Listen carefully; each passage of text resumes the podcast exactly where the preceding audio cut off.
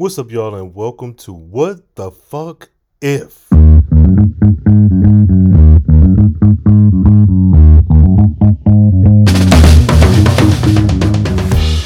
What's up? I am Rain Coleman, your host for today. This is a Carefree Black Nerd review over the Marvel and Disney's second season of their titular show, titular of their show, What If? We dived into episodes one and two. Now we're on episode three. Stick with that Christmas theme. This episode is What If Happy Hogan Saved Christmas? Now, this episode actually occurs on Christmas Eve, which is very interesting. So, I'm, I'm actually curious to see what will uh, episode four that will drop on Christmas, what will that be given? What's that's given? so, in this episode, Happy Hogan as it says, saves Christmas. And much like the last two, this episode is really good in my opinion because again, it's giving you a full beginning, middle, and end. It's a tightly contained story that could easily be a one-off in a comic issue that could easily be uh, recreated in uh, live action form, and that exists on its own, and it doesn't need any additional uh, endings, any second installments. It's just a nice, solid story, and I've enjoyed it. Now I know that things are like happening in different universes, different timelines, and whatnot. Uh, but it was good to see the gang back together again, the Avengers, even in animated form. So, getting right into it, the setting for this is Christmas Eve. I'm assuming 2023. Um, and we're at the Avengers Mansion. That is where the bulk, and I mean the bulk of this episode occurs. And Happy is trying to get together this Christmas gala at the Avengers Mansion, and everything that could go wrong going wrong. Murphy's Law, all up and through this motherfucker. So Darcy is helping out as she is an intern for Tony, I believe. But Happy's her boss. I don't know. She was some good comic relief. Um, seeing the actors not reprise their role because it's they're just playing themselves, but seeing the actors play the voice actors is pretty cool. Um, Maria Hill, Darcy and Happy are the main. Well, Happy's the main character, and Darcy and Maria are supporting, and it, hell ensues. So while Happy is trying to take care of everything with things Stark machine things, Darcy is being a little bit annoying. Um, to him, and so he sends her on a run to get some cranberries or some some shit that he's like, yeah, Tony need this in his hot toddy or something. I don't know, whatever.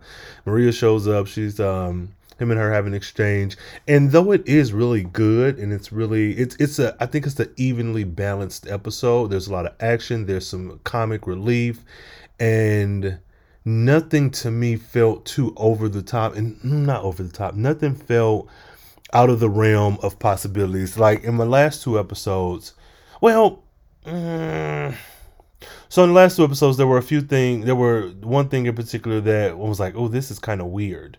Um, and my thing with this episode was how loudly Happy was talking while he was in the uh, vents, or he was very close to the villains, like in the um, in the elevator shaft when he was on the um, walkie-talkie with Darcy and Maria. It's like you're talking awfully loud, but again, that's something minor that can easily be excused. There's no reason to be up in arms about that, but that's you know what it was. That's one of the that's really one of the only things that kind of pissed, not even pissed me off. That was just like, what are y'all doing? So happy. the Avengers Mansion Tower, whatever, gets attacked, and it's this dude named Justin Hammer, and he has two Russian muscles with him. And I was thinking, so the whole issue is that Jarvis is down, being like maintenance or something, so they are without his protection or that the protection of Jarvis but they still have the Stark robots and androids and cyborgs and stuff running around. So when Justin got out of jail and decided to take over the Avengers mansion and take over Tony's information or whatnot, I was like, why do you only have two Russian but two why only two? Like you really thought you were going to take down like it'd be one thing if you thought you was going to rob a bank. Okay, sure, but I'm thinking in the continuity of this world, if I'm going to even consider going up against an Avenger, let alone Tony Stark, why do I not have droves of folks helping me? Like, I'm not, there's no way me and two big Russians with guns who have no superpowers whatsoever are going to be able to take this place down. Jarvis be damned. And he comes in, they go up to the top level where everybody's getting their shit together. They take over, start shooting in the air and all this, which that's another thing. And this isn't a episode thing, but this is just me in general when it comes to bad guys with guns, especially machine guns. Why are you shooting all these damn bullets up in the air? Now I get that you want to scare people, but I feel like one one would suffice. Just one one targeted shot in the air because at this point you let off enough of them rounds and we're gonna be able to take your ass down because you didn't empty the clip on the decorations. Like, yeah, we ain't trying to get shot, but you need to you need to do something a little bit different because they wasn't carrying no extra ammo. These motherfuckers had on men in black suits. I didn't see no backpack. I didn't see no strap. I didn't see nothing that had extra artillery. Artillery? Artillery? Yes that. I said none of that. So I get in and it, it's like this um i don't know what you call it's not a locked room. There's a particular type of story where it's self-contained and i cannot recall the name of that. I know in mysteries it's usually called a lock room murder where everything like clue like the game of clue it's all in that one mansion or specifically in one particular room. Um like what's that movie Y'all let me know what's that movie if you remember about those people. It was like five or six people stuck on the elevator at work, and like the devil was one of them. And it was a weird. I think when they kept dying or being murdered, but like that would be like a locked room story. This because they had the full um, reach of the entire tower. I don't know if that's what this is considered, but I do like stories that are contained to a particular place and we see the full like extent of the Avengers Tower. I don't know that we've seen it to that degree in live action, maybe in the comics, uh, but it was really good. Like I, I, I like the animation and I like it paired with the live action to be able to maybe explore some things that you wouldn't or you or or you wouldn't ordinarily explore in a movie in a two hour movie. So I like that. Happy is trying to get to the Hulk serum because Tony has been using it to, I don't know, do whatever billionaire shit. And that's what Hammer is there for. He's like, I need to come in, get this serum, inject myself, and become a hero. Because his thing, and when I say hero, I'm using that loosely, because his motto is that the only difference between a villain and a hero is PR. Which, you know, to be quite honest, he's not wrong. How do you spin this story to make the hero the villain and vice versa? So Happy sneaks in in a very die-hard action movie sort of way, which gets referenced a lot as well, where he's going through the vents and the two Russian guys are on the outside of the room, still trying to break open this thick ass glass to get to this Hulk serum. And while he Happy's trying to remove it, he ends up um, because he's being shot at, getting not scared, but he gets kind of startled and then injects himself accidentally and becomes the Hulk slowly but surely. And that was very, I like that visual story because we have the beginning, middle, and end of the actual episode itself. We know it's going to end on a happy note. We get that.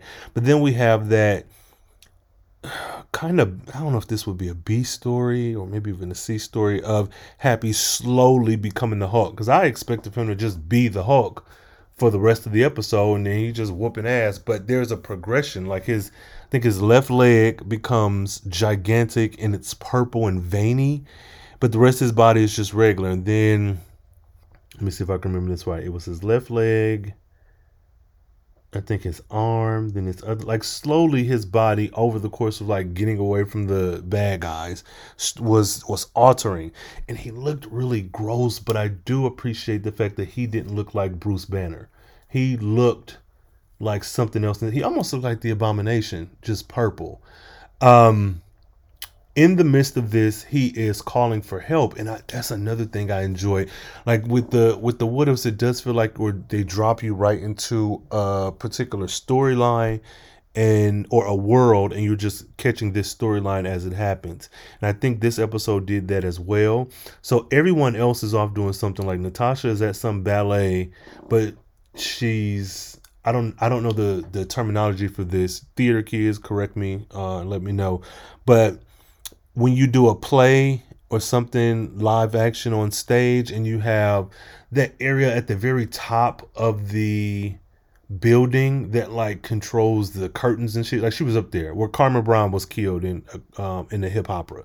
She was up there with this tutu on, and this uh, other ballet lady had a gun pointed at her, and she's like, "Yeah, I'm busy right now because I'm fighting this hoe." And then we go to Tony, who's playing Santa Claus at a mall, I assume, and this little boy's on his lap and he's like, Yeah, explain to him why we can't get this toy or whatever, or, or this shield or something. And Happy is like exhausting all his possibilities. And I like that because as the average viewer, you're probably like, Well, why the fuck you can't just get the Avengers to help? And it's like, Well, they're answering this for you. They're all preoccupied.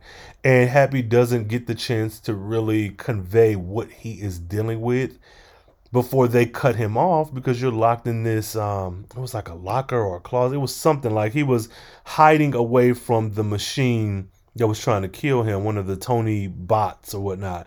Uh he called and cap was with tony being fighting off moms who was like attracted to him. Then we cut to um clint and um what's ruffalo? Um Hulk, and they're at what looks like a department store getting a, a, a, a action figure. So it's like so it's a lot of comedic moments, but I do like that.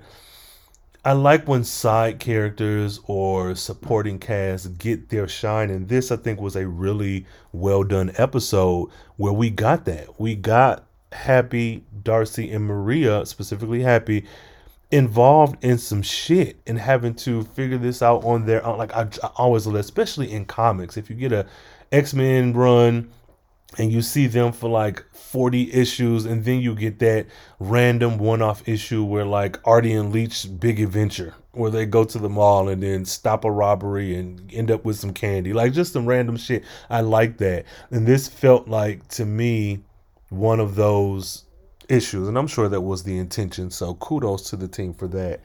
Um, so when Happy fully transforms, that's that was a nice like.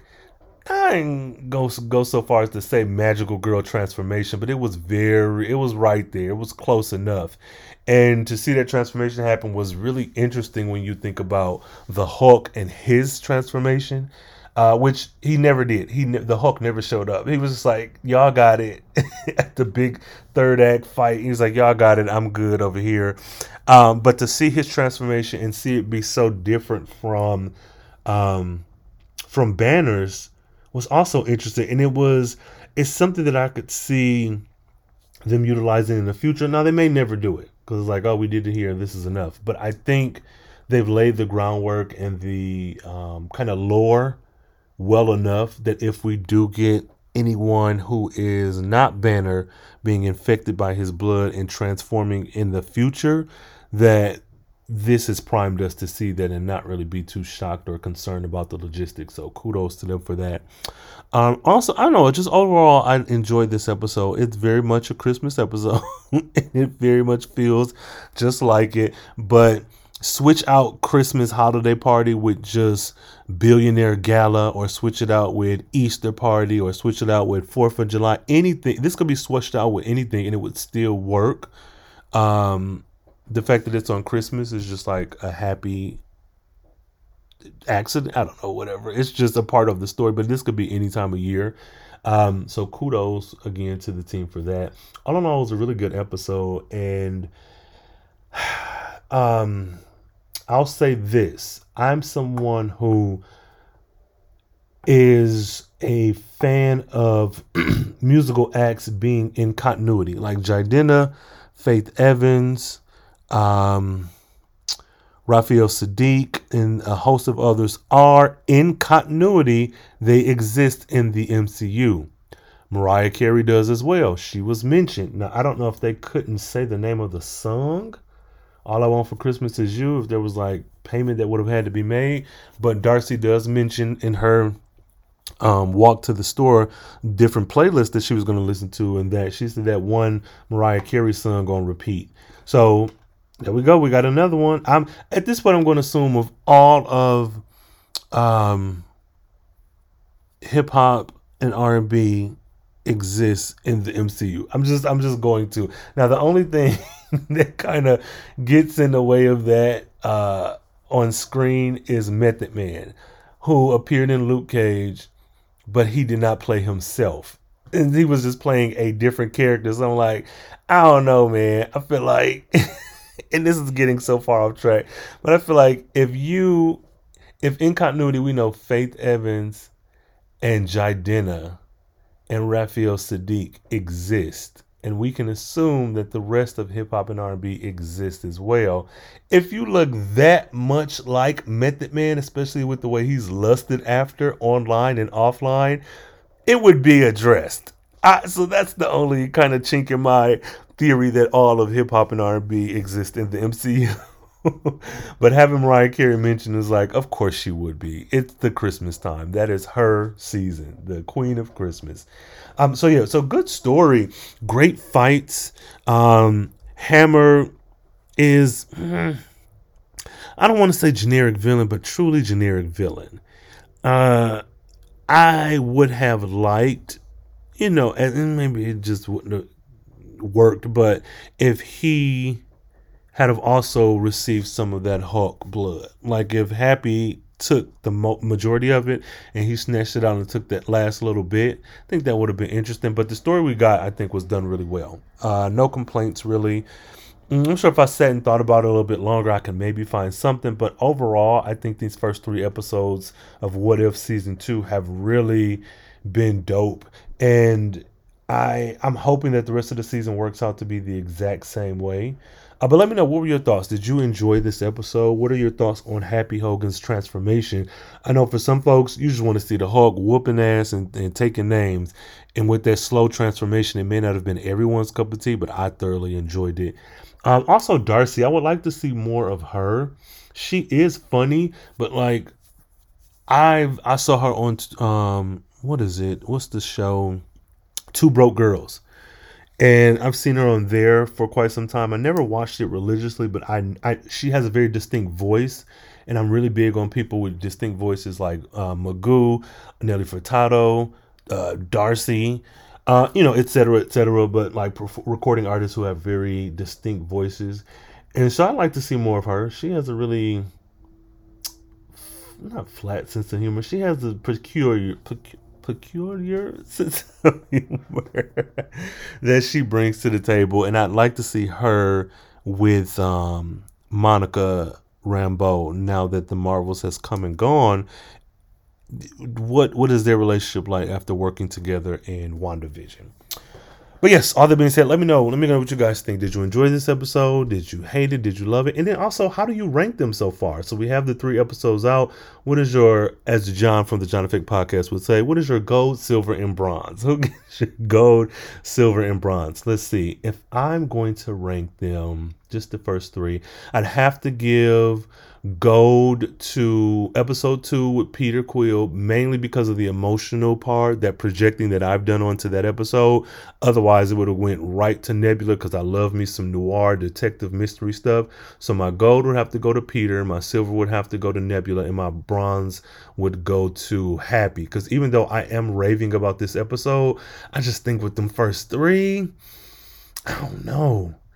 So I think maybe technically Happy's episode was maybe better than see i don't know i don't know so i was going to say maybe it was better than peter's but i enjoyed seeing the world's mightiest earth mightiest heroes like the older versions of t'chaka and howard and like i like seeing that so I know I'm gonna keep I'm gonna keep it as the same. My gold goes to Peter Quill, my silver goes to Nebula, and my bronze goes to Happy Hogan. Let me know where do you rank these uh, three episodes so far, and um, I will see y'all next episode. So stay carefree, stay nerdy, stay geeky. And if you throwing a holiday party and a motherfucker want to come in and act a motherfucking fool, then you show them what the motherfucking do. You go, you go upside their motherfucking head. You do what the hell you gotta do. Cause what you not gonna do is come in and fuck up this hard work that a motherfucking then put in to try to get this damn holiday done. You know what I'm saying? All right, y'all. Check y'all in episode four.